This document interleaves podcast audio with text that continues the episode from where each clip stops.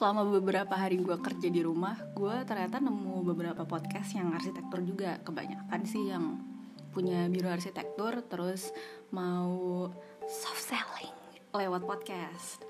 Ada satu podcast yang sebenarnya bagus sih. Dia biro arsitektur dari Bandung yang cukup niat. Karena sekarang udah masuk ke podcast season 2 dan dia beli mic buat beli um, equipment lah ya buat gearing up gitu deh ceritanya. Karena emang ya kalau boleh jujur sih audionya jelek kalau misalnya di season 1 karena mungkin pakai apa ya HP kali? Ya kayak gitu. Dari, dari saat sekian episodenya ada satu episode yang menarik buat gue dia mewawancarai satu startup yang memproduksi bahan yang terbuat dari jamur. Terus um, material itu diklaim sebagai material yang fire resistant atau tahan api. Gue punya ide sih dari situ, karena yang gue tahu material itu potensial banget nih buat project-project pemerintahan, khususnya buat di kantor polsek kali ya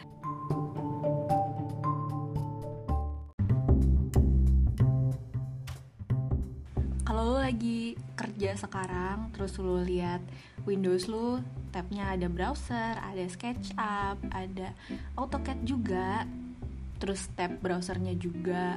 Udah banyak banget mending lu tutup aja semua tab browsernya terus langsung ke dekoruma.com slash soma apaan tuh? Soma itu adalah plugin baru yang bakal terhubung sama SketchUp lo secara real time sama e-commerce jadi di dalam SketchUp lo itu nanti kalau lo udah download nih di dekoruma.com slash soma terus lo download pluginsnya, lo hubungin sama di extension manager di SketchUp lo, lo bakal terhubung sama lebih dari 2000 3D model furniture yang ada di dekor rumah sama 1200 tekstur material dari brand-brand yang ada di pasaran. Canggih kan? Bukan cuma itu doang, di Soma juga lo bisa dapat cashback. Jadi kalau misalnya lo klik di pluginsnya, 3D modelnya bakal muncul di SketchUp lo dan rincian biayanya udah ada tuh di BOK-nya juga yang ada di pluginsnya. Jadi pas lu check out, lu bakal bisa dapet cashback 6% untuk produk-produk pilihan plus 1% cashback untuk nilai total project lo.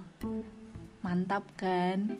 Gak cuma beli furniture aja, lo juga bisa jadi kontributor buat masukin brand lo sendiri di dalam pluginsnya. Jadi langsung cek aja deh. Di dekurma.com slash soma Terus lo install pluginsnya Terus lo browsing semau lo semuanya juga Udah lengkap banget di sana. Sama Dekurma, semuanya bisa di rumah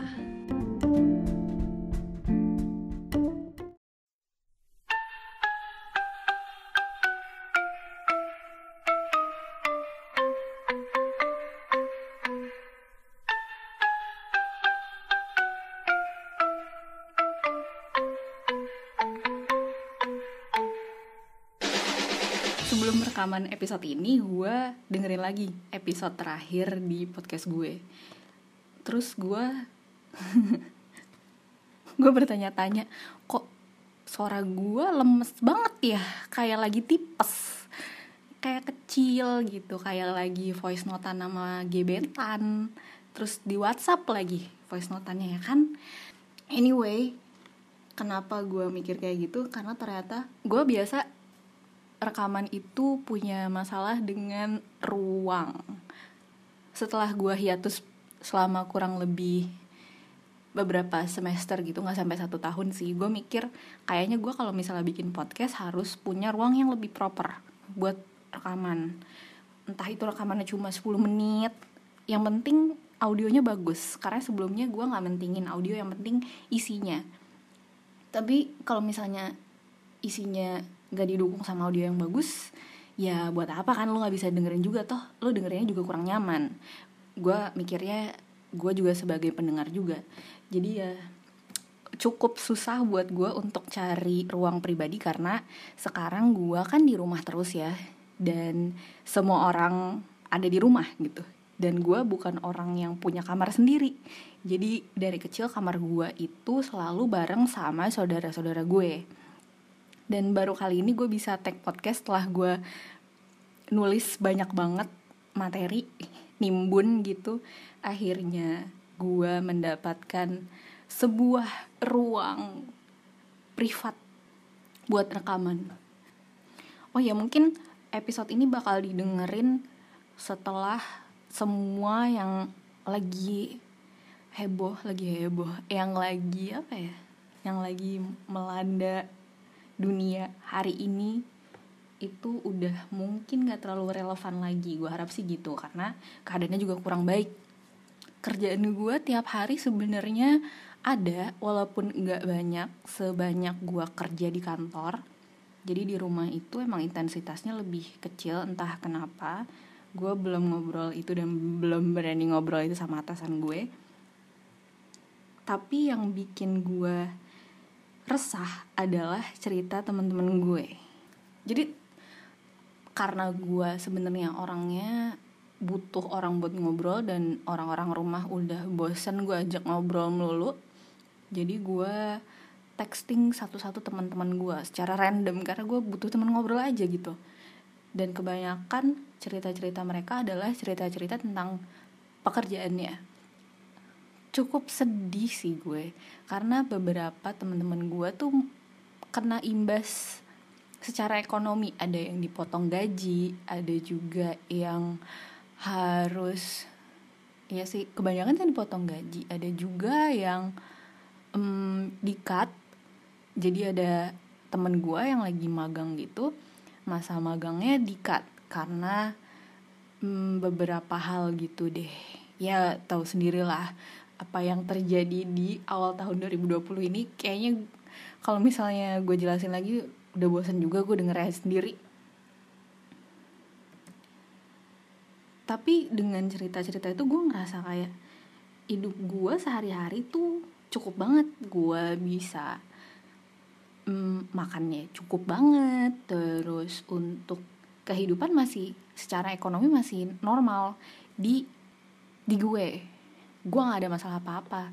Dan gue ngerasa bingung aja sih gue harus apa ya. Terus kalau gue ngelakuin ini terus apa lagi?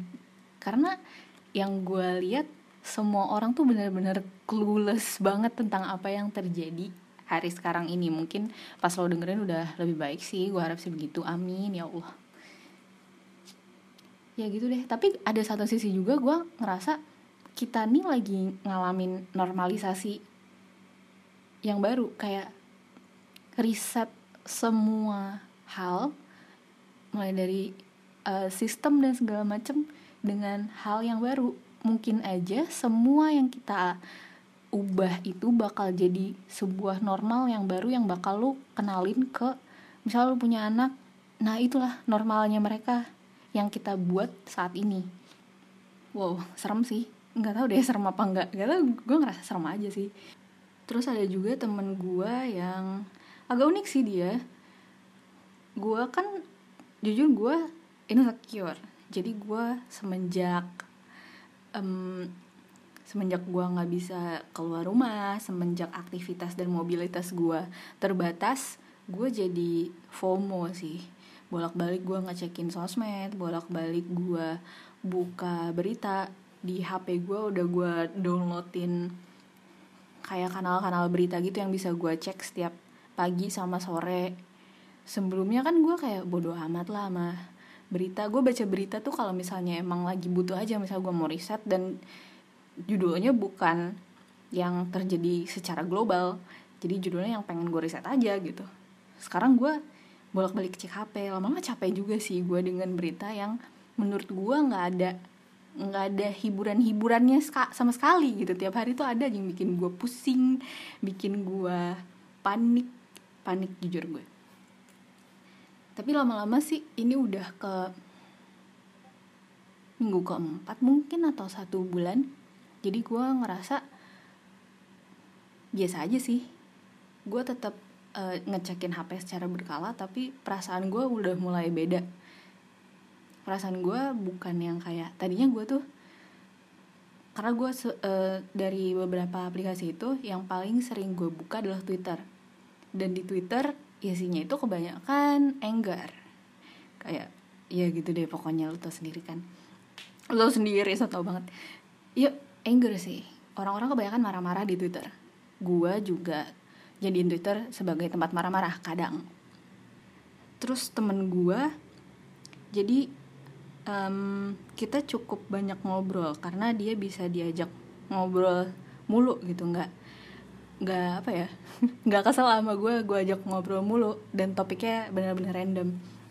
Terus tiba-tiba satu malam dia nge-tweet satu terus dia hapus semua sosial medianya Instagramnya Twitternya dan segala macam. Terus gue tanya eh, gue diemin dulu seminggu. Mungkin ada sesuatu yang pengen dia lakukan atau segala macam gue nggak tahu. Gue nggak langsung nanya kenapa. Seminggu kemudian gue ngasih sebuah penghargaan. Piagam penghargaan kepada bla bla bla yang hidup tanpa sosial media. Terus dia kayak wah gila lu. Dia nggak bilang sama sekali. Mungkin dia nggak pengen orang tahu juga atau mungkin dia pengen dinotis juga kalau misalnya dia nggak ada di sosial media. Anyway dia pengen break aja sih intinya. Tapi gue malah agak kontra sama pemikirannya yang harus menarik diri. Mungkin ini termasuk lo juga yang kayak udah capek dengan berita-berita yang nggak bisa menghibur lo yang bikin lo tambah stres. Akhirnya lo memutuskan untuk tidak terpapar menarik diri dan segala macam. Menurut gue agak bahaya sih. Kalau misalnya lo jadi skeptis tentang segala macam hal yang terjadi setiap hari. Karena menurut gue di posisi di posisi di keadaan yang kayak gini di keadaan perubahan besar ini lo sebenarnya punya banyak banget potensi untuk ngelakuin hal baru atau menciptakan hal yang baru atau jadi bahkan jadi solusi. Dengan cara lo cari tahu apa yang terjadi lo baca lebih banyak lagi karena gue tahu waktu lu pasti bertambah masa luangnya. Dan gue tahu juga lo udah downloadin kursus-kursus online dan yang gak pernah lo buka lagi. Karena pada akhirnya lu bakal terjebak dalam lingkaran Instagram algoritma Instagram Explore lu atau terjebak dalam algoritma YouTube lo itu yang susah banget keluarnya. Gue juga kadang-kadang gitu. Nggak apa-apa karena yang gue seneng adalah di perubahan ini juga progres itu nggak akan sebesar yang sebelumnya. Kayak setiap hari lu bisa menyelesaikan 5 task ketika di keadaan ini lo merasa tiga tas yang lo selesaikan aja tuh udah sebuah pencapaian? Gue ngerasanya kayak gitu. Terus yang kedua sampai mana tadi gue? Gue lupa. Hmm. oh iya. Lo mungkin skeptis terhadap pemerintah yang gak jelas ya kan? Seenggak jelas apa lo bisa simpulnya sendiri sendiri lah tapi di situ juga lo harus see something in a bigger picture. Lo bisa kalau lo punya akses internet lo udah punya privilege untuk um, manjat di tempat yang lebih tinggi lagi. Untuk lihat di tempat yang lebih tinggi. Jadi lo bisa ngeliat ba lebih banyak hal lagi. Lagi-lagi ya lo harus paksa diri lo untuk banyak baca dan banyak tahu. Jadi lo nggak terlalu clueless tentang apa yang bakal terjadi atau apa yang harus lo lakuin. Seenggaknya gitu.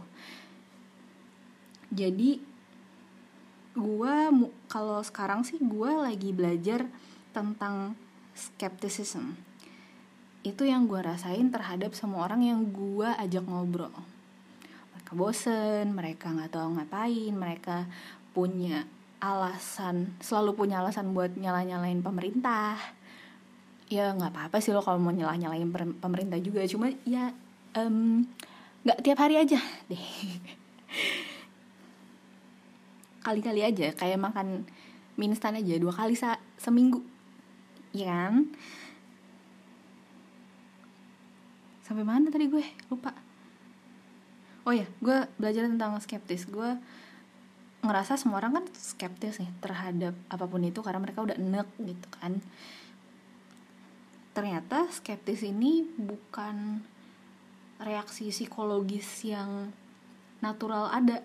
Skeptis ini sebenarnya kayak lo olahraga tiap hari dan ngebentuk otot lu untuk jadi ber untuk jadi apa ya muscle lo tuh jadi jadi terlatih itu karena lo sendiri kan? Nah sikap skeptis ini juga kayak gitu. Pengulangan pengulangan latihan otak lo itu untuk berpikir skeptis lama-lama lo akan menjadi skeptis secara otomatis. Jadi sebenarnya yang lo ini tergantung lo nya juga sih. Lo um, kebutuhan lo balik lagi kayak apa? Gue juga nggak maksa untuk lo apa ya gue juga nggak membenarkan kalau misalnya lo harus menarik diri atau menyalahkan orang yang menarik diri dari segala berita-berita aneh yang terjadi juga gue nggak nggak menyalahkan lo dan gue nggak menyalahkan siapa pun itu yang memutuskan untuk ya skeptis. Tapi gue bisa bilang ya sayang aja sih kalau misalnya lo um, sayang aja kalau misalnya lu akhirnya jadi skeptis dan bahkan jadi orang yang tertinggal gitu pada akhirnya. Tuh itu kan sub subjektif juga sih. Jadi ya, balik lagi ke kebutuhan lo. Jadi sebenarnya sikap skeptis ini kalau misalnya di jadi kata skeptis itu kalau menurut Wikipedia cewek gue lagi kayak kayak bacain presentasi gitu deh. Oh ya ada dua deh gue kalau misalnya baca Wikipedia ada dua pandangan skeptis itu apa. Yang pertama adalah kata kerja yang kedua itu adalah sebagai sifat atau sikap. Bedanya apa ya? Sikap sama sifat? Sikap. Jadi skeptis itu kata dua-duanya sebenarnya hampir sama sih. E, garis secara garis besar keduanya itu bukan sesuatu yang natural ada di um, pribadi lo itu adalah sebuah sikap yang lo buat sendiri. Kalau dari dari kata kerjanya skeptis itu mempertanyakan atau meragukan sesuatu.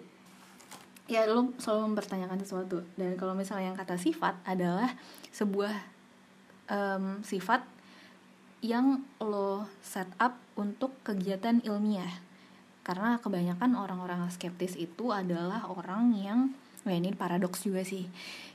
Ketika lo mempertanyakan sesuatu lo akan mencari tahu.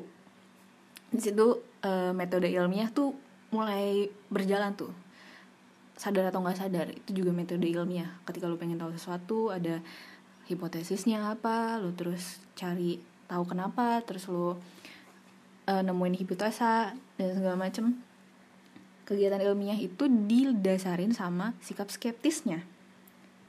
Otak lo akan berjalan secara divergen lo akan menjab uh, berada di beberapa atau dua persimpangan yang lo bisa uh, ambil. Jadi lo bisa menciptakan pilihan lo sendiri atau menemukan pilihan. Nah setelah lo bersikap skeptis dan mencari tahu segala sesuatu yang lo pengen tahu dan lo ada di persimpangan itu lo akan diberikan pilihan antara lo bisa jadi skeptis lagi atau lo nggak jadi skeptis karena lo udah tahu dan lo mungkin punya self authority lo sendiri terhadap sesuatu itu. Jadi skeptis sebenarnya agak-agak paradoks sih gue bisa gue simpulin. Jadi skeptis itu bisa jadi lo jadi skeptis lagi atau lo jadi skeptis terus nggak jadi skeptis setelah lo punya sikap skeptisisme itu. Tapi yang paling penting sih lo sadar dulu sih. Kalau menurut gue juga lo sadar dulu sih kalau misalnya lo sedang skeptis atau enggak. Itu sih yang paling penting. Jadi lo tahu lo nih sebenarnya lagi apa dan apa yang lo lakuin ini lo lo bener-bener paham gitu ribet deh. Gue juga beberapa malam tuh gue mikirin ini kayak gue tulis kali ya. Tapi kok ribet juga. Akhirnya oke okay juga sih kalau misalnya gue bikin podcast.